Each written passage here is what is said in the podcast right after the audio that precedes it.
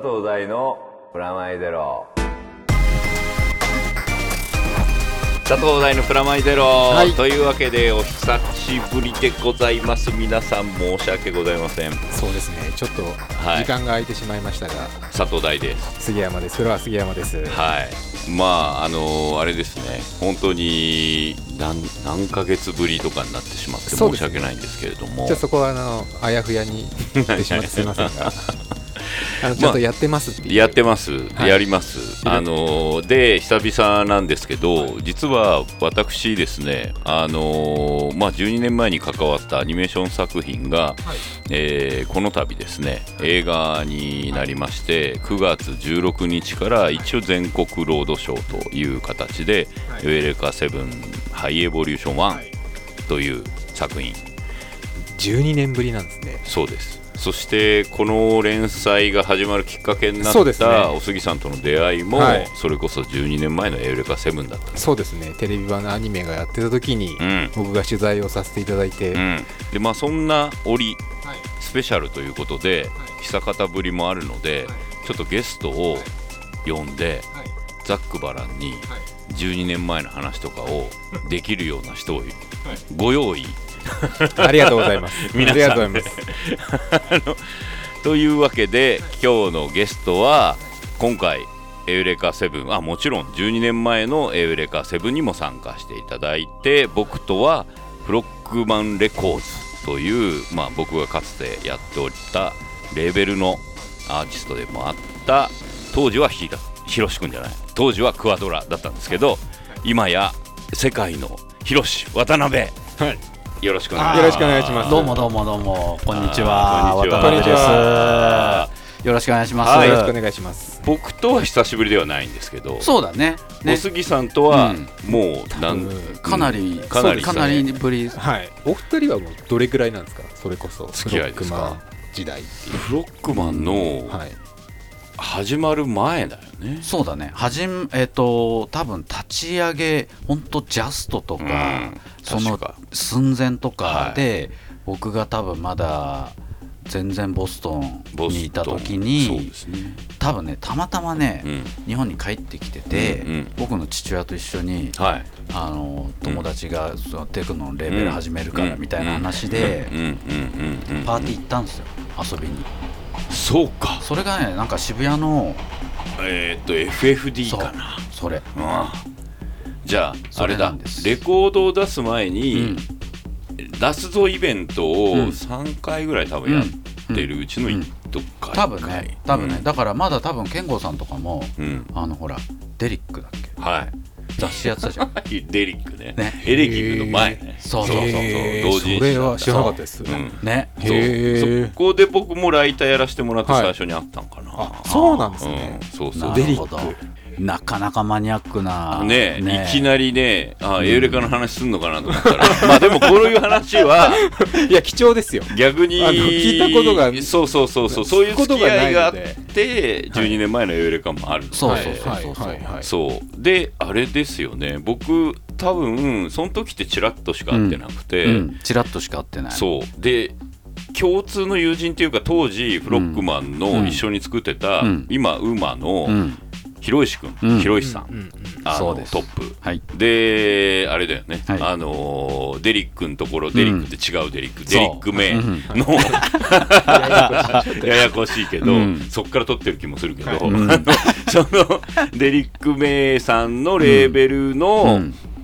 音源も日本でリリースしてるのがそ広石さん、そうです。うん。そこでもまたつながったんです、はいはいはいはいはい。その時に僕はひ石さんから紹介してもらった気がうん。してます、だと思います、うん。だからひろしさんとそのフロックマンこれから立ち上げてこうやっていくからっていうところで、うんうん僕はもう音源をいろいろ準備してたんですよ当時。そうですよね。だからクワドラのもろ初期、初期作品というか、うんうんあのスカイに行き着く前の段階のうん。僕のもう少しなんていうんだろうアッパーで BPM も多分132とか135ぐらいのテクノをはいうん6曲ぐらいは準備してて、うん。その中から選んで、まあフロックマンから出そうぐらいな、うん。もうところまでは来てたんですよ、確か、なんかかんかでうん。それは出せずに終わって、うん。で多分ねフロックマン自体がでこうメンバーというかあそう。ね中身がガラッと変わるんですよ、そう。いろいろあって、あのメインが最初ね6人いたんだと思うんですよ、うん。6人。いて、でそれが結局いろいろあって2人になるんですよ、うんうん。僕と、うのさっき言った渡辺謙が2人になるんで、うんそれのごたごたも結構あったかですね。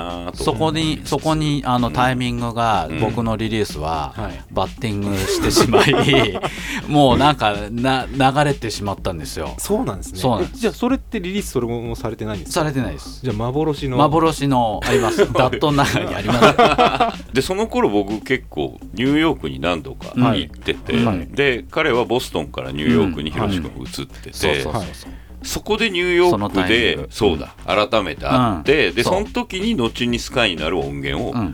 聞かせてもらう。そう。だけどその「スカイっていう曲自体は僕はもうボストンにいる時にすでに作ってたあのであそうだった秘蔵みたいな感じだったのね、は。いそうだったんだ。うん。うん。そしたらこれだよみたいになって、うん。なった。ね。なった、うん、でこれシングル切ろうって。そうそうそうそうそう。でちょうどそのタイミングに、うん。まあ鏡のデモテープも発見されて、うんはい。うん。で僕ら一回そのコンピ出し終わった後うん。に力尽きてて、うん。あのあのコンピで。そうそうあの最初のコンピで、でもうちょっとあ別にルーチンで出すレベルでもないし、はい。多分ねこれ記憶曖昧だからもしかしたら健吾が話したら全然違うのかもしれないけれども一応僕の覚えてる範囲だとうんはい。あの時にえーっとい何人か新人を出そうと思ったその新人のうちの一人がうん。引退するとか言って、うん。あの亡くなって うんそんでうんどうしようってなった時うに、ん。まあ鏡が発見されて、うんうんで全員が鏡と同時期にもらったスカイがあって、うんでうん。これでうん。仕切り直せるっていうか、うん。うんむしろ全部あのそこまでは一回第一期みたいな感じで、うん次からはうん。自分たちが発見した自分たちにとって、あのアッパーだったり当時、うんフロックマンって結構ハッピー系というかかなり、うんあのなんだ元気いい感じというか、うん当時、世界はどっちかというとミニマルに向かう直前ぐらいで、あのトレマとかすごいこう、はい。ハードな感じというか、はい。それに対抗ではないけどそのまあ明暗じゃないけどなんか明るいハッピーなやつみたいなところに、うんちょうどスカイとうん。鏡の Y がはまったっていう感じでなるほど。なるほど。そうだって当時まだ DJ もそんなに、うんうんうんあのセーブ・ザ・ロボットとかでそうそうそうそう。やり始めたぐらい。ニューヨークの。そうそうそうそう。そう第3が多分来た頃って言ったら、うん。あの95年の頭とか、うんそね、のぐらいだと94年終わりとかだ4よね年とか5年ぐらいだと多分まさしく僕がニューヨークに行って直後なんで、うんうんうん。本当にやり始めなんですよ、うん。その人前で DJ をするっていうのは、はいうん。そのあのセットを組んで DJ の練習みたいなのはもうボストンからやってたんだけど、はい。憧れて、はい。うん。まあいろいろ研究のためにと思って、うん。それもエンターザネーションでもいろいろ話してたけど、ああそうなんだ。エンターザネーションって昔トビちゃんでやってた、へえそう2000年2年と1年とか15 2年ぐらい前。そう、うん。そうそうそうそう。ネットラジオはい、ネットラジオの走り、うんラジアットっていう、そうラジアット。2001年ラジアットはアスキーがやってた知らない。ポータタルサイト。ーネットラジオなんですインターネそう。そうットラジオそう最初走りだよね。いやそうです。相当ですそうですうんだからこそ僕らみたいなのができたんだけどひろうん。あのひろし君もゲストに呼んだけど、うん。当時まだフロックマンやってたんだ。フロックマンのメンバーとか、あとジェフ・ミルズとか普通にゲストで。あ本当？へー。来てたりとか、そうそうそうそうそう。あと、まあ、あのマイクとか、はいはい。うん、スベンとかもゲストで来てるような番組だった。あまあまあまあそれはともかく、でそのニューヨークでうん。DJ を始めた頃にあったんですよね、うん。うん。あとあのニューヨークのハウスシーンも、うん。あの時期はすごい元気よかったけど、うんうんうんうん。ちょっとひろし君が帰る直前ぐらいまでは一旦なんかこう、いろんなことがあって、なんかちょっと沈静化していくというか、まあそうですね。うん。あのニューヨークというかそのマンハッタンの治安の問題とかもうん。やっぱりどんどんどんどんあうん。の市長うん。ニューヨーク市長が変わっていったりとかうん。うん。いろんな時期もあって。でもある種のクラブシーンみたいなのは、うん。多分あの90年代の後半ぐらいがテクノとハウスも共振したし、あとセカンドサマーオブラブ的なものの最後の方みたいな感じ、うん。でも帰ってきて、比較的すぐ、うん。ビーマニとか、うんうん。あといろんなまあ電気のサマーキャットとかも、あれはね帰る直前帰ってあれはねニューヨークで作った、ね、ニューヨークで作った、うん、だからその砂原君との出会いも、やっぱ砂原君がテイさんを訪ねにニューヨークに来た時にうん。僕まだ楽器屋さんに勤めてて、ううんん楽器屋さんの店員やってたんですよ。その最初の半年ぐらい僕ニューヨークにいた、うん。僕ニューヨークに行って最初の半年ぐらいうん。楽器屋さんの店員やってて、うん。その時にそのテイさんが、うん。あの電気グルーヴのあうん。の砂原君って来てるんだけど、はい。あのちょっとヒロシあの、ん。ニューヨーク案内案内してくれとかっつって、うん。へえっていう感じで僕はもう電気グループもちろん知ってたし、うん。いろいろ CD も持ってたから、うん。喜んでやりますっつって、あ そうだそう。へー。後にあの二人がね、メタファイブになるとはっていうぐらいですよね。そそうそうそう。そうそか。このなんか元手というかその出会いというか、そういうのを僕は見させてもらってます、へえで帰る直前ぐらいに電気のあのエース、まあそれこそマリンがいた最後のアルバムのリミックス版に参加する、そうだね、うん。そうだね、そこのつながりができたことで、うんうんうんうん。うん。電気グループのリミックスをクワドラでやったねあれ。そうですね、うん。で帰ってきてからうん、なんですか？ビーマニは。ビーマニはね、うん。これもまた同時進行でまだ日本に帰ってくる前のあれ多分ビートマニアセカンドミックスってやつからすごい多分大ブレイクするんですけど、うん。そのゲームセンターでね、うん。あれ多分97年とか8年のはずなんですよ。あなるほど。そんな前うんうんうん、確かそうなんですだから、あのーまだまだ全然僕ニューヨークにいる頃に楽曲作って提供してた、うんなるほど、うんなるほど。そう。だからそこのなんかもうゲームの方の流れは作り上がりつつの、なるほど。うん、帰国なんですよ。ああそうか。逆にそういう土壌というか取っかかりもありつつで、日本で仕事をしていこうみたいな感じもあった、それもあったかもね。戻ってきた当初は、あとはその戻ってきた当時って本当に日本の歌謡曲界がもうリミックスバブルで、はい。あらゆるものがリミックスに作り変えられる時ってあったじゃない。あった。散々いろんなものがあったじゃない。歌謡曲のクラブミックスみたいな、ああいう多分いい時期に僕タイミングよく戻ってこれてたんでいろいろやりましたよやってた、うん。いろいろやりました。山崎千里とかやって山崎千里。もありましたね。でもそれ覚えてます。なかなかね、あれ、もう今から言うと、本当に難しかったんですよ、あの曲。あの曲を、パッて聴いて、かっこいいってものにするっていうのが、ちょっとハードル高かったですね、僕のリミックス歴の中でも。うん。でそのタイミングぐらいの後半時期に、うん。まあ僕は割とアニメの脚本とかもずっとやってたんですけど、うん。そのまあ今回のテーマでもあるやっとたどり着いたよ、はい。うん。12年前の、うん。来あのー公共紙幣エウレカセブンの最初のテレビシリーズ、うん。はい。その時に京田監督がはい。自分たちにとってまあすっごい簡単に言うとエヴァ流行ってたんで、うん。うん。まあ、お金出す人たちは、うんエヴァみたいなものはみんな求めるわけですよ。うん。まあ、そこの企画に、当時35歳だった僕と京田さんとうん。吉田さん3人が、うんまあ、あと音楽の佐藤さんもそうなのかな、みんな35歳の3 4人とか3人が集めて、自分たちが、まあ、初めてそれぞれの、まあ、責任者となってはい。作品を作るみたいな企画、うん。今から考えると、うんプロデューサーすげえなって思いますけど、35に数全部任せる億円というかうんのプロジェクトをはい。任せるわけで、うんで、まあ、それをやるときに、まあ、エヴァみたいなものざっくりしたオーダーの中に、いいやエヴァやってもしょうがないわけだし、で放送枠も日曜の朝7時って、エヴァ全然違うじゃんみたいな、あれはね夕方始まったけど、深夜でブレイクしたっていう深夜アニメだし、みたいな、か。そう。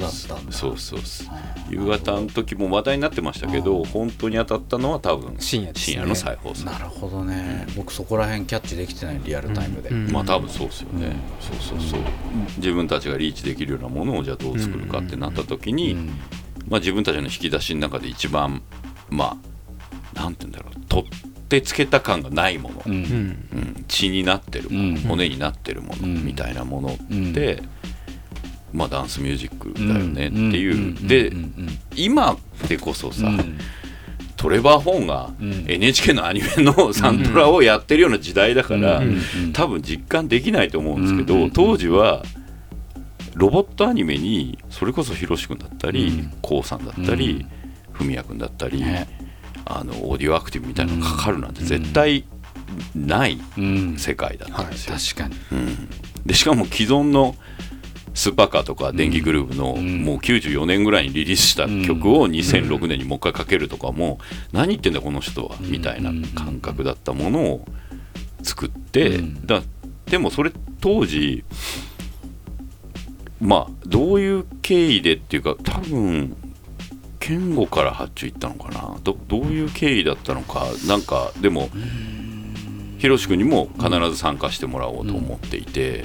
多分まあうん。健吾さんしっかり第三なんだけど、うんうん。あのとにかく今こういう話がすごい動いててつって、うんいろんなアーティストに声かけてるからって言ってひろし君にはって戦闘シーンで、そうそううんそうそう、うんかかるちょっと、あもうでも戦闘シーンでまでやっぱうん。最初からっていうふうには言われてた、うん。うーん漠然と。上がってきたら、うん。戦闘シーンにかけるには はい。エモーショナルな曲すぎて まあひろし君なんだけど、いやうん。あの上がるっていうか感じいっちゃうみたいな。そうだよね、うん。まあでもだから わかるけど。うん。ねしょうがないよねう。んでもね。うん。そういうふそううそうにできちゃったからね。そうでそれを逆に監督が、はいこれここハマるって言って、うん。でチャールズのうん。テーマになったんですよ、だからなんかそういうなんか後から話僕聞いて、やっぱ当時ってさ、うん。できできたものを本当にこういうのできましたよろしくお願いしますっつって、渡してそれあとどういうふうに使われるかってところまで本当深く僕は全然当時見てないから。そうなんですね、うんじゃあもうその制作本当に状況。曲渡しただけみそう。だからその後からこうだったんだあっていうのを聞いて、うん。僕はむしろ無性に嬉しくなったというか、うん、だってその音があったからそういうストーリーだったりそういうふうに当てはめていくことが後でね、うん。あの動かされてくって、はい。そんな素敵なことないじゃない、うん。やっぱり、うん。うん。あれもね映画だったら絶対無理で,、うん。でうん。テレビそうだよね。そうだよね。そっか。長いテから。レビ長いからでこれ聞いてうん。じゃあ直そうとか、うん。じゃあここにこの曲を使おううんみたいな、結構そういうこと多かったんですか、あの京田さんは結構多い。ああそうなんですね。じゃあ上がってきた曲でストーリーを変えちゃうぐらいの。そうストーリーを変えるし逆にかける曲も変えちゃうというかうん。だから発注してまあだから多分音響監督とかいろんなプロデュースとかの音楽プロデューサーとかみんな大大変変ですよね。だったと思う。けど、うん。でも発注で上がってきた曲うをそのままそこにはめるんじゃなくて、うん。ちょっと、うんまあだから DJ 感覚に近いのかもしれないけどあと上がってたはい絵のクオリティとか、はいはいはいはい。はいはいはいだからそれに合わせてその場で変えたりうんうんうんうん。はしてましたただひろし君の曲に関してはこれをチャールズのテーマにした以上、ん。そのレイが、うん。まあ、ストーリー上ちょっと悲しいことになるんですけど、その時まではうん。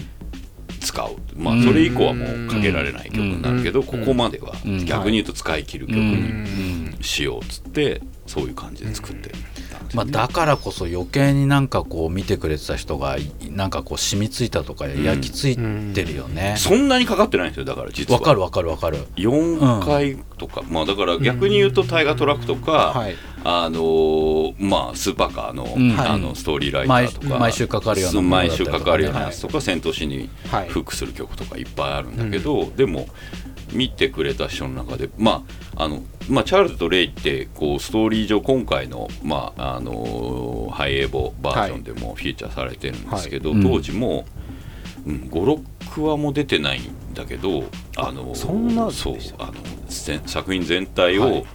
まあ、代表するよううなんうん。夫婦になっていて、うんでそれのテーマ曲になったので、うん。すごくこうまあ忘れがたいうん。部分になったのかなって気はするんですよね。まあでも冷静に考えてアニメでああいうちょっと公園の野外でレイブシーンみたいなのもうんまずないもんね。やっぱありえないよね。あのうん。DJ のシーンがあってさ、あそこう SL1200 をこうちゃんと。いやあれは衝撃的でしたね。マークスがうんあ。のしかも7時からこれかいみたいな。そうそう夜が明けてそうそうそうそのリアルタイム感ね、うん。まうん。続いてますみたいな感じですからね、遊びに行ったら。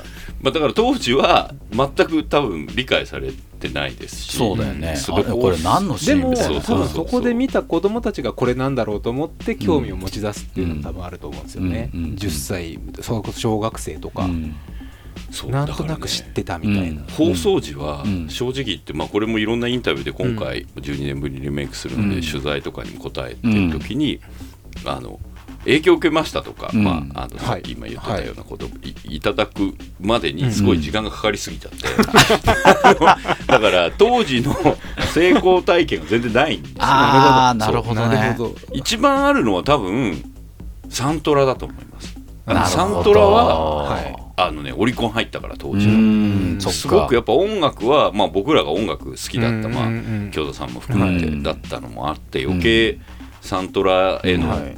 こだわりが出て、うん。サントラと漫画、うん。あのコミカライズしたうん。漫画はすごく評価されたんだけど、うん。まあね50本あるとうん。まとめて見るのも大変だし、本当そうだよね。ねで再放送ないからうん。うん。当時あ今みたいにネットでね、ネットウィリックスでいつでも見れますみたいな、再放送ないですもんね。そう。なので、うん。幻のなんかみたいになって、うん。だからあんまりその自分たちの成功体験って感覚はなかったんだけど終わった後だったんですね。そう。終わって数年経って、うんまあ、それこそ映画版。うん。はい。で続編 AO とかうん。ができてきて、うん。でもちろんそのいろんなあの世代の人たちが影響を受けてますとか言ってくれるようになっうん。てっていうのもあると思うんだけど、当時のリアクションってありました、えっとねおまあ、12年前だからもう覚えてないかもしれない。そうだね。だからどんなになってんのかとか放送が実際どうなのかっていうのはもう本当正直はい。リアルタイムであんまり見れてなくてうん本当数話なんだよねプレイしてるでしょ？その数時間前まで。どっかで。この国のどこかとか下手したら海の向こうのどこかで。うんだからね見れるうん。時間帯じゃないっていうのもあったしもうグダグダになってボロボロになってるうん。まあね時間帯だったりたどり着いいてもね家で朝7時みたいな。うん。だけどなんかその放送がどんどんどんどんこうやっぱ中盤に差し掛かって僕の曲はがい。すごいフューチャーされてるあたりかその後かなんかにうん。大さんが「ひろし君の曲今アニメの中ですごいことになってんだから」はい。っつって。あそうだ。どっかクラブで会った時に言ってくれて「うんえー、そうなの?」みたいな、はい。ね。実感ないみたい時間なかったんだよねあの時はねやっぱりうんねうん。だから本当にあのビートマニアとかのゲームもそうだったけど、はい。エウレカ7にしてもやっぱり後から、うん。そのそれにがっつりこうかぶりついて本当にどっぷり世界にはまってったファンの子たちが、うん。もうなんかやっうん。ぱ猛烈にこう、うん。楽曲だったうんりその時の思いをこう語ってきてくれることで、うんあれあれと思って、これってなんかすごいこと起きてたんだなっていう認識に変わっていくっていうかね。多分だからビーマンに当時やってた子も、エウレカ見てた子も、うん。クラブ行けない年齢なんですよね。うんそうだね。そうでそれがその子たちとかが数年後というか、はいクラブ行けるようになったり、音楽作れるようになったりした時に多分僕らと接点ができて、うん。うん初めてそういう話になるっていうそう。いうこと時差が。そういうこと、そう、うん。あってっていう当時は小学生だったとか。そうですよね。やっぱリアルにね、うん。クラブに遊び来て言ってくれるからね、はい。あとアニメとクラブカルチャーみたいなのの、まあ水と油感が、まあ断絶がそうあって、うん。エウレカやってる時もアニメファンにはなんだこんな格好つけやがってだし。そういうことやっぱあったんですか？あるあるあある全然。そうなんですね。なるほど、うん。うん拒否反応みたいな。なるほど。であとクラブ C の人たちは、うん、見れねえしっていう そのそう。こうなんかこうなん誰もいないところにボールを投げ続けてたんだなみたいな。そしたらあ意外といたみたいな。そうそうそうそう。うん。そうですね。まあでもあのーやりきった感もあったしうん。自分たちにとって、うん。まあ成功したとは思ってなかったけど、うん。いいものは作れたなとか、うん。あの時にしかできないものはできたなっていうのを、今回ね、うん。あのもう一回作り返すことになって、うん。それこそ10年ぶりぐらいに、うん。コンテも脚本も含めてうん。見直すことになるんですよ、うん。2年ぐらい前この企画がうん、GO するぞすなっごいですね。でもた時に、10年前のものをもうそうそうそう当時10年前のものを今から2年前に見直して、うん。頑張ってたなみうんたいな、そうか、頑張ってたなって思うんですね。うもうもう他人事ちょっと他人事でもう10年経つとうん。忘れてるしね、うん、ヒロシさんとかどうなんですか？その10年前の作品とかうん。聞き直して、あ今回聞き直したりしたしたよしたよもちろん。あ頑張ってたなって思う。あのねやっぱその自分がどういうふうにじゃあこの曲が出来上がったのかっていうところに一回やっぱちゃんと振り返んないと、うん。今回の映画のためにうん。責任持ってやっぱそれ以上のものを作れないってうん。当たり前のことなんだけど、はい。でもそれぐらい気持ち込めてこの話もらった時に、はい。もう一回ゼロからうん。やるためにどうしようって、うん。やっぱ向き合わなきゃって思って、一度こうデータその当時作ってた、えー、とソフトのはい。データを全部掘り起こして、うんうんうん。で中身を見てみたのね。はい。う。ん、おう「Get It By Your Hands」のうんプログラムがどうだったはいはいはいかはい。でどんな音源使ってたかってうん中身全部見た時に、はい。ちょっと僕の中ではい。やっぱりドキッとしたというか、うん。何にドキッとしたかって、実は見た目上ね、うん。プログラムの見た目上はかなりシンプルなのよ。はい。うん。今の僕の発想というか、うん。今の僕の感覚からすると、うん。だいぶ曲の作りの大枠というか、うん。そのえー細かいその、えー、とディテールの入りだったりとか、あらゆるものが随分ラフな感じに見えた見えたんだけど、うん。すごくシンプルな構成なくせに、はい。なんでこの曲はうんこんなに見事なレイヤーを組まれてて、うん。こんなドラマをうん。作ることができてたんだろうかって僕はちょっと自分にびっくりしちゃったそういう意味で。だから、うん。焦っちゃったの余計に。あこの曲のなんかそういう自分が気づいてなかったマジックがプログラム上を分析すれば、はい。こうあなんかこう納得できるなっていう感じが自分に来ちゃって、うんこれはちょっとまずいなまずいなと思って。でどう向き合おうかっていうところでしばらくねあの作業せずに 頭の中でずっと考えてたの。なるほど。なるほどなるほど。わかり貯めて貯めて。わかります。うんうん多分だから同じことなのかもしれない。うんうん当時はでもそれって気づいてないんですよね。気づいて複雑なことをやろうとかそういうのじゃなくて直感みたいな。直感。それってやっぱ10年経っていろいろまたうん。覚えたというかうん。いろいろなことを学んだからそれが分かるみたいな感じいやなんですかね。っていうよりもねうんどうかな。うまくうまくそこがなんだろうな。本当のところ分かってないんだけど、うん。はい。その「Get It By Hands」って曲に関して言うと、はい。自分の今まで作ってきた曲の中では極めてうん。シンプルに見えちゃったにもかかわらず、実は複雑だったっていう、うんうんうんその本当になんかその見た目はシンプルなくせに、うん。実はすごい細きめ細やかなことをうんうんやってるの、うんだけどそれがわからない、うん。うんあの見るまで、うん。うん。うん。っていう不思議な曲だったから自分にとって。うん。だからそのこそこからの10年がその例えばテクニックだったり手法っていう意味で、はい。より手の込んだものが作れるようになりましたとか、そういう話ではなくて、なまうん。そこではないと思うんだ、うん。もっと多分すごい複雑なプログラムをして作ってた曲っていうのははい。別に10年前ならあるし、ん。もっと遡ってもうんあると思うわけ、はい。だけど「Get It By Hands」って曲に関して言うと、うん。なぜここまでっていうところがうん。ちょっとこう衝撃だったんだようね。ん。なるほそう。どでもそれ見ると当時のうん。感覚とか場所とかそういうのを思い出したりする？あのそのひ人間関係だったり当当時のというかうん。景色というか。ああううん。ん、思い出すよもちろん、もちろんその作業をしてた時もさそういう依頼を受けて、うん。じゃあ俺俺じゃあ俺だったらこんなの作ろうみたいな思いながらうん。作ってた感覚とか思いとか、うん。スタジオの中のムードとか、うん。空気明るさ全部思い返せるんだけど、うん。そのプログラムの中身っていうところまでは まあ自分の脳裏にはなくて、確かに確かそう。にそれに驚愕しちゃったんだようね、不思議だった。うん。本当不思議だった。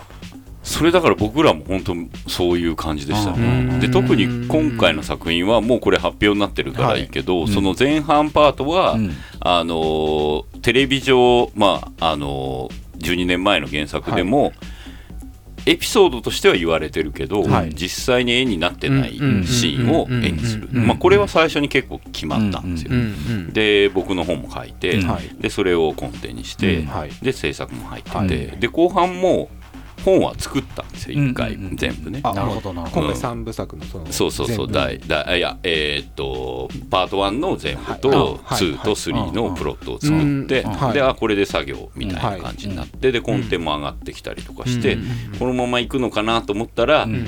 まあいろんな事情があってひっくり返ってあでそれをなんとかしなきゃっていうターンになってうんはい。でそれが1回秋ぐらいに来てうん去年の。そう。うん。でで今年の1月ぐらいにもう1回そのターンが来て。うん。でこれはうん。もう、あのー12年前のものを、うん。いわゆるこうなんて言うんだろうな書き出してってうん。つなげてもう本当にリミックスするみたいな作風に変わった。んですうんうん。でその時にもう一回やるっていうことよりも、うん。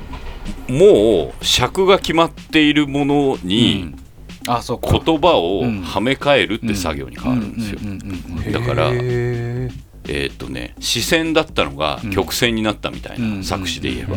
だから拍が決まってるしただ全体の設定とか構成が違うのでセリフのニュアンスとか意味を変えなきゃいけないんですよね。うん。だから同じ意味の言葉でも違う意味に聞こえるようにとかへ違うあのここにはまる言葉としては違う言葉をはめないとうん。2人の関係性が変わっちゃうとかうん。っていうのを書き出してって監督からのオーダーが来たものをうん。もう一回直していくって最終的には作詞みたいな書き方うになっていて。でその時にさっきのひろし君じゃないけど、うん。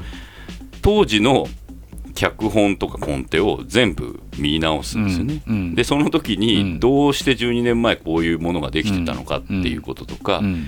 脚本とコンテ違うので、うん。なんでこれがこう変わったのかとあか。あそっかそっかそっか。でその変わったことによって次の本がこう変わっていったのかうんみたいなのがうんこう鮮明に思い出されてきて。なるほど蘇ってきて。そうそうそうそう。それでうん。でもそこにを超えるようなうん。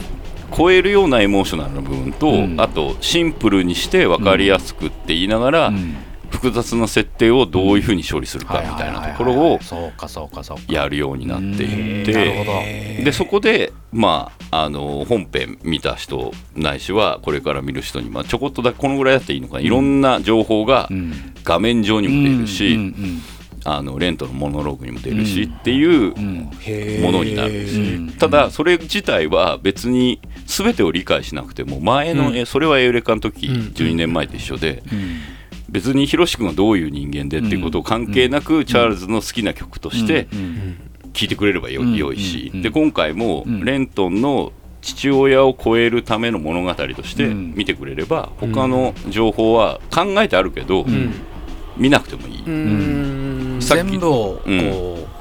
拾わなくてもそうそうそう。もちろん好きな人が拾ってくれるの嬉しいし、うん。そこで23のためにうん。うん振ってあることもあるので推理してもらってもいいし、あのーまあもちろん見比べてね、うん。その12年前のものと見比べ、前より手軽に見れるはずなので、うん見比べてもらってもいいけど、うん。でも基本的にはあれを素でうん。一からポンと見てもらってもいいようなものにはうん。作ろう、まあ、うん。ちょっとトリッキーな作り方なんで、うんうん。パッと見は難しいかもしれないですけど、うん。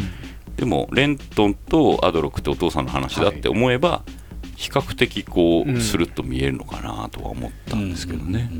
うん。ひろし君は見てもらったし、うん。作ってる過程も、うんまああの後半戦のそのドタバタのところはうんうん寄り添っていただいたんですけど、うん。どんな感想でした、いやだからあのーやっぱりそのあここまで、うん。その今まで見てきた馴染みがあった絵もありながら、うん完全アップデートされて、うんそれがより映画としてのん。エンターテインメント性もうん広がり、うんっていうところのそのミクスチャー感はうん。本当に見事だったうなっていう。ん。でかつかつ中身がやっぱり本当に微妙にアップデートされてって、違う楽しみ方ができたっていうところには、いやすごいなって思ったよ、うん正直、うん。本当に。それはでも本当監督と周りのスタッフのうん。最後の頑張りというか、うん。いう感じはしましたね。うん。まあ、あの頭のはいはい。方のね、うん。やっぱりこう新たうにん。追加されてるような映像とかのクオリティとかもうん。ちょっとやっぱ半端ないしね、うん。うん。なんか普通に別にハリウッド映画とかのうん。本当にそれこそ僕なんあの打ち上げとかでもみんなに言ったけど、うん。でもやっぱりその別に「スター・ウォーズ」ファンが見たって絶対うなるもん。そのなんかその、うん。なんて言うんだろう広がりというか、うん。きめ細やかさと、ん。動きだったりとか、うん。その描写？うん。は、これ本当アニメーションなのみたいなぐらいに思ううん。感じがあったうね。ん。うん。すごかった。うん。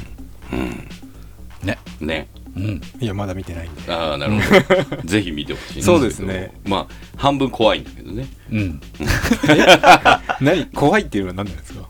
いやどういうまあもう反応があるのか反応がね、うん。あのーなんか前のうん。12年前の作品に関しては、うん。怖いもの知らずでした。あまあそうかもね、うん。でも年齢だってそうですそさうであと見てる方も何が起こるか分かんなくて見てってそれが気に入らないんだったら気にに。入らないだし好きなら好きだけどこの12年間の間に僕らの知らないところでまあ見た人それぞれのエウレカが愛情とか愛が育っちゃってる。もんね。まあ期待値は大きいですようん。どうか。だからそういうものに関して あのアンチも含めてうん答えられるようなものにはなってると思ってる、うん。思ってるけど、うん。まあ怖いよなうみたいな、ん。まあそりゃそうだよ。でオリジナルでドンってやってる方が、うん。どうだって感じがまああるんですけど。わかるわ。それはなんとなくわわかる気がしますね。うん。やっぱもう一回作るってなるとん。どうしようってそう。思いますもん。うん。やっぱでも音楽もそうですよね。そうリミックスとはまた違います違うねよ自分今回ののはね。ものとは。だって、単純に別の曲でもよかったわけじゃん。そう。別の曲でもよかった。発注的には。だってああいうシーンうん。に別にその12年前の曲をそのまま使いたいんですっていううん。ことでもよかったし、うん。うん。うん。あのうん。全然どういううん感じもあるけど一番難しいとこ行ったなっていう感じが僕は、そうだね。そうだね。難しいところに行ったんですか？うん。あいやだってうん。逃げがないそう。新曲です、はい。あこれはもうなるほど、はい。新曲の方が今言ったようにうんまさしく楽なのよ。そう。感だし覚で言えば。前のそのまま使ってください、うんあそれもうん。見てる方としてはうん。来た来ただし、別にアンセム、まあエウレカセブンうのん。オリジナルのアンセムなわけだから、うん。うん。はいどうぞ、はい。まあリマスターするぐらはいいみたいなはい。感じもありえるでしょ。まあそ,、のあん真ん中っていうかそのどっちでもないみたいな。そうだね。うん、そうだね。だからそのオーダーいただいて一回打ち合わせした時にはそこの矛先というか本当の意味でどうするっていうところまでは、多分僕に委ねられた状態で解散してるんですよ、うん。だからそう。なんですだからそれがそのタイトル含め、はい。楽曲のそのもムードはい。っていうものが、まあよ今までそのエウレカのファンが期待するシーンでこれがななるべきだろうっていうところの場所の話をしてたんで、うん。そういう意味でさあどうするっていうかことになった時に僕の中で、あのすごいこうオファーをもらったことに喜びながらも、あれ？と思って、やばいこれかなり重たいまあでもオーダーだな前回は割と自由う。んに近いうん。そうそうそう感じですもんね。そうそうそうだってどういうふうになるかも知らないそう。だし戦闘シーンぐらいのそう。正直こっちもどういうシーンにはまる曲が上がってくるか分かんなくてうん。上がってきたやつがね。戦闘シーンにかけるにはエモーショナルすぎたから 結果違うものになったっていうある種のじ自己性っていうかライブ感がそうだね。あったわけそうだね、で。うん。そうだね。まさかそのライブをもう一回やるとはみたいな。そうそうそうそうそうそう。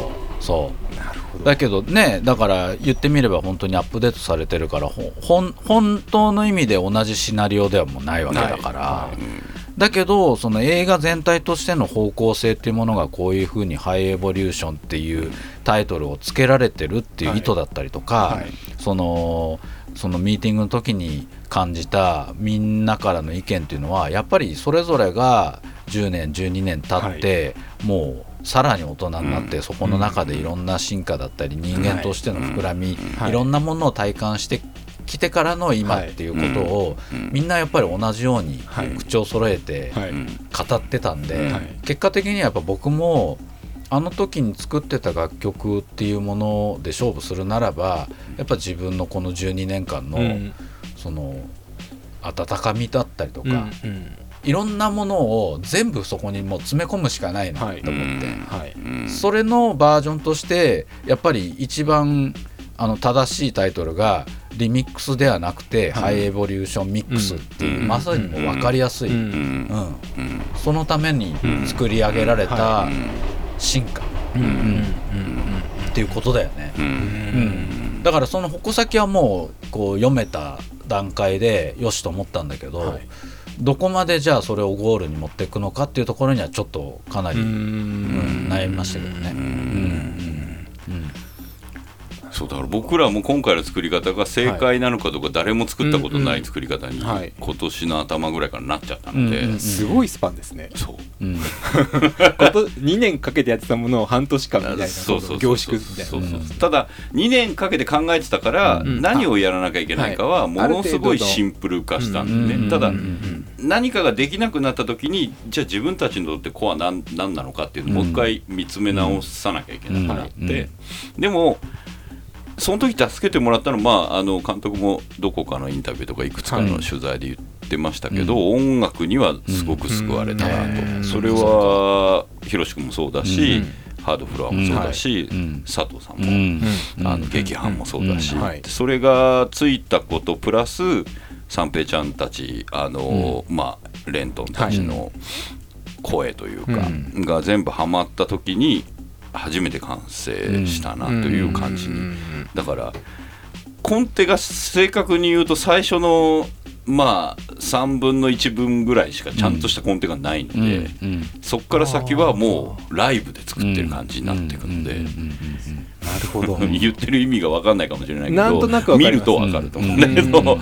あのつどつどこうじゃあ曲がここでこう上がったんだったら、うんここに入れるものの要素はここで変わるとか、うん。その声自体とかもうちょっとずずらしてここになるとか、うん。切って貼ってこっちになるとかが、ギリギリまでやってんだよね。うんうんうんなん。だあれですよね。ライブとかだとやっぱお客さんの反応とかで変えるように音楽が来たからじゃあこれで変えてこうみたいなそうそうそのライっていうブライブ感ライですね。ブ感うんでセリフに関しても、まああの正直、えーっと収録の2日前に1回全部 NG にしてて。えーそうなんだ。そう。特にモノログのとこだけですけどモノログ以外は全部納品しててモノログのとこがひろし君のあれじゃないですけどうんどうやって向かい合っていいかわからないみたいな、そうかそうかそうか。うん。でこう思うところあって全部直しますみたいな感じで、もうねあのプロデューサーに聞いたら僕はもうできないかと思ったぐらいの,、うん。あの富田君とかは、うん。うん。すごいこうテンパってたけど、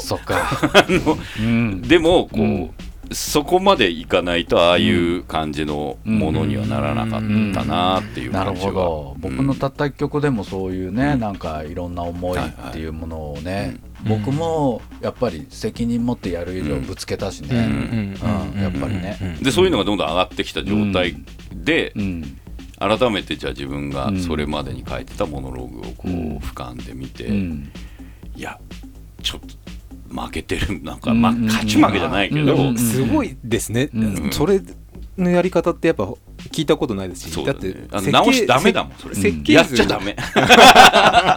そう設計図はあんだよ。だけどその作る工程の中でもう変えていくってことですよね、で2日前に全部直して。で でそれを送ってそしたら監督がよしこれでいこうってなって、うん。で三平ちゃんとか声優さんに送って、うんで練習もなく彼らもその場でこうドライブかけてっていう感じでやってああいうふうになってた。なるほどね、なかなかの裏話をしてますけど。うんだおのおのにそのプロフェッショナリズムみたいなものもやっぱりすごいね、年月の中でやっぱこはい。うレベルは上が間違いなく上がってるわけだから、そういうレベルに達してないとその期間の中でこんな凝縮したものでやっぱできなかっただろうし、で逆におごりじゃなくて、うん。手癖でやっちゃってたとこをうん。突きつけられちゃううんんですよ、うん。そっかそれぞれが。なるほど、うん、なんか自然にこういう感じでいけばこういうのが来たんだったらこうでしょうみたいな感じでやってたことをなるほど。はい。多分その今年えーっとまあ1月とか、はいまあ、去年の秋とかにうんダメですって、う。ん。それは状況的にそういう手癖でやってはダメですみたいな状況になっちゃったのでなるほどね。おおっていう エウレカだなみたいな。一個一個のパーツがすごいものが出てきちゃったわけですねもう。そう。であとそのすごいものに対して答えられるだけの、うん自分たちがうん。アイデアをそこに入れてなかった場合、ん。瓦解するようなうん。ことを監督が考え出した、うーん。すごいね。うん。すごいですね。こういうふうにしちゃうみたいな。こうそういうのの積み重ねってことですね。あそうそうそうそう、ん。まあ一番困った 困ったっていうのは、はい。あの時勢をいじるっていう時間軸をバラバラにしはいてはいはい。トータル全体を見ると、うん。えーっとねすごい短い期間の話なんですよ。そうなんだよねそうそうそうそう。本当そう。うん。でそれはまああんま言えないんですけど、うん。はい。それをそういうふうに切り刻むことで、うん。なんか同じシーンに違う意味を与えるっていうのは、さっきのあの12年前のフィルムから同じシーンに意味を変えるっていうのもあるんだけど、今回の作品の中でも同じシーンの中で意味を変えるっていうのをやるっていう編集になってた、最初に来たやつ。そうかそうかそうかそうか。いやこれはハードル高いでしょって同じセリフをうんモノローグで同じにはめたら、うん。全然そう全然正解じゃないので。うんうんそこが迷ったんですよね、そこが最後までだから、手癖で同じシーンなんだから同じものを、うんうんうんあまあ全然違うみたいな、普通のはそうですよね。そう。でも同じセリフが違うように変わるモノローグを前後に入れるっていうので、あうん。なるほど。これならいけるってなって、そうかそうかこから直していく。でもその時にもうその時にはヒロシ君の曲も上がってるんで、あともちろんハードフロアの曲も上がってるし、あの佐藤さんの曲もいくつか上がってるので、うん。それがすごい助けになってるというか、うん。でしかも、まあ、この間監督ともそういう話をしたんですけど打ち上げの時に、1をこうしちゃった以上、うん。2さんがうん。今までが自分たちがこん。の1をちゃんと作ろうと思ってた時に考えたプランとは違うものにしなきゃいけなくなっちゃった。ん。ですね。そうか。うんじゃあこれからまだまだある。ね。全然ある。あでもあやることとか、うん。やらなきゃいけないこととか、見せたいものはあんま変わんないんだけど、うん。見せ方をうん。1でここまでトリッキーにしちゃったら、うん。急に普通ってわけにもい,、うん。確かに確かに。いかないしじゃあじゃあまあ急に普通でもいいけど普通にするんだったら普通にするためのそうですね。理由が必要だし、なかったことにはできないので、はいはいはいしたくないし、でもねちょっとなんとなくあのつかめてきてて今あこういうふうにしたら多分1を踏まえた上での2だし、で2を踏まえた上でも3にはなりそうっていうところまでは今ちょっと来てるかなっていう感じなんですけどわかんないけどね。おわかんないけどね。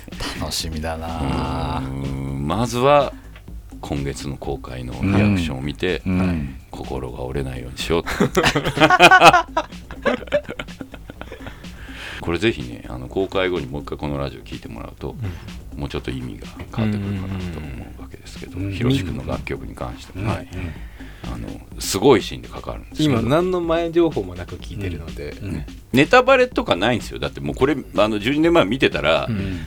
これ最大のネタバレがエウレカが宇宙人ってことだから、うん。あまあ。そう。そのこのテレビシリーズ上はね。物語上の一番のネタバレが。そこにそこだったのに、それがもうあらかじめ、うん。あのレント以外世界中の全員が知ってるって状態でこの映画が、公開されるっていう ここがね一番違うところなの、なるほどうねん。だからそういう意味でのネタバレないので、うん楽しんでほしいなと思ってますよ、うんうんはい。でひろし君とはうん。あれですか？最近というか今後というかなんかいろんな話とかもあると思うんですけれども、あのなんか今僕ミックスシートあそうですね。してますけど。それはえっとまあミックスうん。僕のミックスシリーズの中で出した一番最新なんですけどね。はいうんうんうん「コンタクト・トゥ・ザ・スピリッツ」っていううん。ちょっとこうテーマを持って、うん。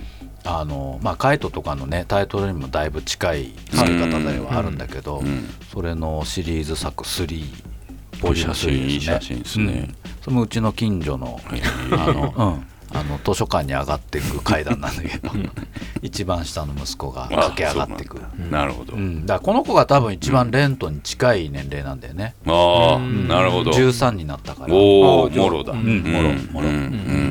うん。なかなか難しいね。難しい時期の、ううん。確かに。少年、うん。うん、一緒に見たりするんですか？ああいや見せて見せた見せた、全はまだ見れてないけど、うん。見せてすごいあの喜んでたよ見て、ん。で今ほら、い。ちょうどあの僕あの西武線線住んでるから、はい。あの西武線乗るとポスター。うん。そうポスター貼りまくってるし、うんうんそのなんか全部に自分の名前も入れてもらえてるじゃない？うんね そうそう。だからもう、うん。子供たち全員に、うん。あの LINE のグループで、うん。このポスター見なさいと。お父ちゃん。そう。名前入ってるから友達に自慢してうざくね大丈夫？うざくねもう写メ写メ送ってもうこれ、ここのここにもうポスターでっかいの貼ってあって貼るからっつって。確かに。でも今しかないからねそのチャンスね。俺もポスター見たいわ。そう。そしたら次男がうん。アホな返事してきて、うん。ちょっと天然なやつなんだけど「えそれってパパが、あの貼ってって頼んだの?」って「そんなわけねえだろ」っつって。LINE で LINE で返事してかわいい「俺が頼むわけねえだろ」それを自慢したら相当恥ずかしい。いやでもそれはそれですごいですけど 頼んでそれが全部できてる。張りに行っちゃう そういうことじゃないからとにかく見ろっつって。かわいい。え今盛り上がってます。素晴らしい、はい。素晴らしい。おかげさまで盛り上がってます、うんうんうんうんで映画は16日からなので、ーはい。公開館は、まあ、全国と言いつつ映画館を、まあ、事前にというか、はい。お近くの映画館をうんうん調べてほしいなという感じ、プラスあの公式ホームページには上映館情報が出てるので、はい。そちらの方をチェックしていただければと、海外の方は？アメアメリカが同時？ほぼ同時。ほぼ同時。ん。で世界中でこれから順次、うん。うん。あのヨーロッパ、うんアジア含めて公開していきます。はい。楽しみにしてます、はい。ありがとうございます。ヒロさんこの後は何ですか？もしなんかリリースとか。はあリリースとか。いやでも準備してるのは本当いろいろあって、うん。はい。あのーまあ、自分のレーベルを軸にして、はい。改めて出そうかなって今もう構想練って、まあ、ちょっと動き出してるのは、まずカイトのアルバムが一つ、あはい。それでコンパクトじゃなくて、うん、コンパクトじゃなくて自分のレーベル初にして、はい。で海外の方の、まあ、例えば、えー流通だったりとかをコンパクトに手伝ってもらうってこともうん。僕の中では構想としてあるんだけどうん。まだそれを全部うん。しっかりあのシナリオ立ててる段階なんではっきりは言えないんだけどでもまあそういう状況で国内は国内。はい。海外は海外の流通をしっかり分けてやろうかなと。うん。それからトランスマットの次のリリースっていうのを今もうあのレーベルといろいろ細かく打ち合わせして話してるからこれはちょっととこうとご期待ですね。マジですか？だいぶまた中身も深くなってるへえうん。すごい。なんかコンスタントにうん。すごいやるんだ。やるっていうかもうトランスマットってもうなんかほら飛び石連休みたいなレベルそうだから。でもトランスマット今ねちょ頑張ってる。本当に、うん本格すげえ。指導しようとしてるよ。本当に？彼ら。すげえ、うん。それすごいな。なんか若干緩い感じはしますよね。まあねその、若干緩いけどでもその本格指導しようとしてる、なるほど。感覚的に。そう。あの時期は緩いけど一個一個やってることがあそうなんです。濃すぎて。あの濃すぎて進まないのよ。まあいいいいことなんですけどうん。あ楽しみにしている側からすると次どうなるんだろうみたいな。そうね。大丈夫なのかな？動いてるのかな？みたいな不安が。これぐらいまでいったらもういこなんていうんだアナウンスぐらいしていいだろうと思って言った手前、なんかもうあのねそれ以上待たせたくないんだけど、うん。やっぱりもうま待たざるを得ない状況うん。にまたこういろいろこうなってっちゃう状況は今までにあったんで、うーん。あのその前作のリリースう前も、ーんそうそうなんですね、うん。結構じゃあタイミングが。そうそうそうそうそう、うんうんだからまあ僕そういう意味では今回もまだその例えばリリース時期とかまではい。はっきりは、うん。とりあえず言わないことにしとこうと思って、はい。だけど準備はもう着々と進めてます、なるほど。でもそれが知れただけでも多分うん安心しますよね、うん。うん。はい。なるほど。そしてプラマイゼロはまた頑張ります。飛び次石連休トランスマット的な、次はこんなに長くならないようにうん。ね。頑張りたいですね、え長くてどれぐらい空いちゃったの？多分4ヶ月くらいああ結構だね、結構だよ。ね。もうなんか本当は月一なんですけど。終わった説がそれぐらいの。ただただこれだけ休んじゃった以上やるときにはうん。スペシャルがいいっつって、ああそっかそっか。それで、まあ、映画もあるし。なるほど。でいいタイミングだったね。そうでなかなかひろし君とも、うん。あのアニメ誌とか、まあ、カルチャー誌のアプローチだと、うん。こういう感じの話もできないし、確かに確かに。うん。わ、かるわかる。うん、ずれちゃうもんね。ブレちゃうし、いつかこういう機会を作りたいなと思っていたので、うん。なるほど。すごく嬉しい。いやー嬉しいっすよ僕も、うん。また来ていただきたいなと思いますので、はい。はい、今日はありがとうございますありがとうおございました。疲れ様でした。ありがとうございます,、はいうます。どうも。そしてプラマイゼロは、佐藤大と。プラス杉山をお送りしました。なんもう一回やる。というわけでプラマイゼロは佐藤大と。プラス杉山がお送りしました。それではまた次回。まあ今度はね。早めにします。はい頑張ります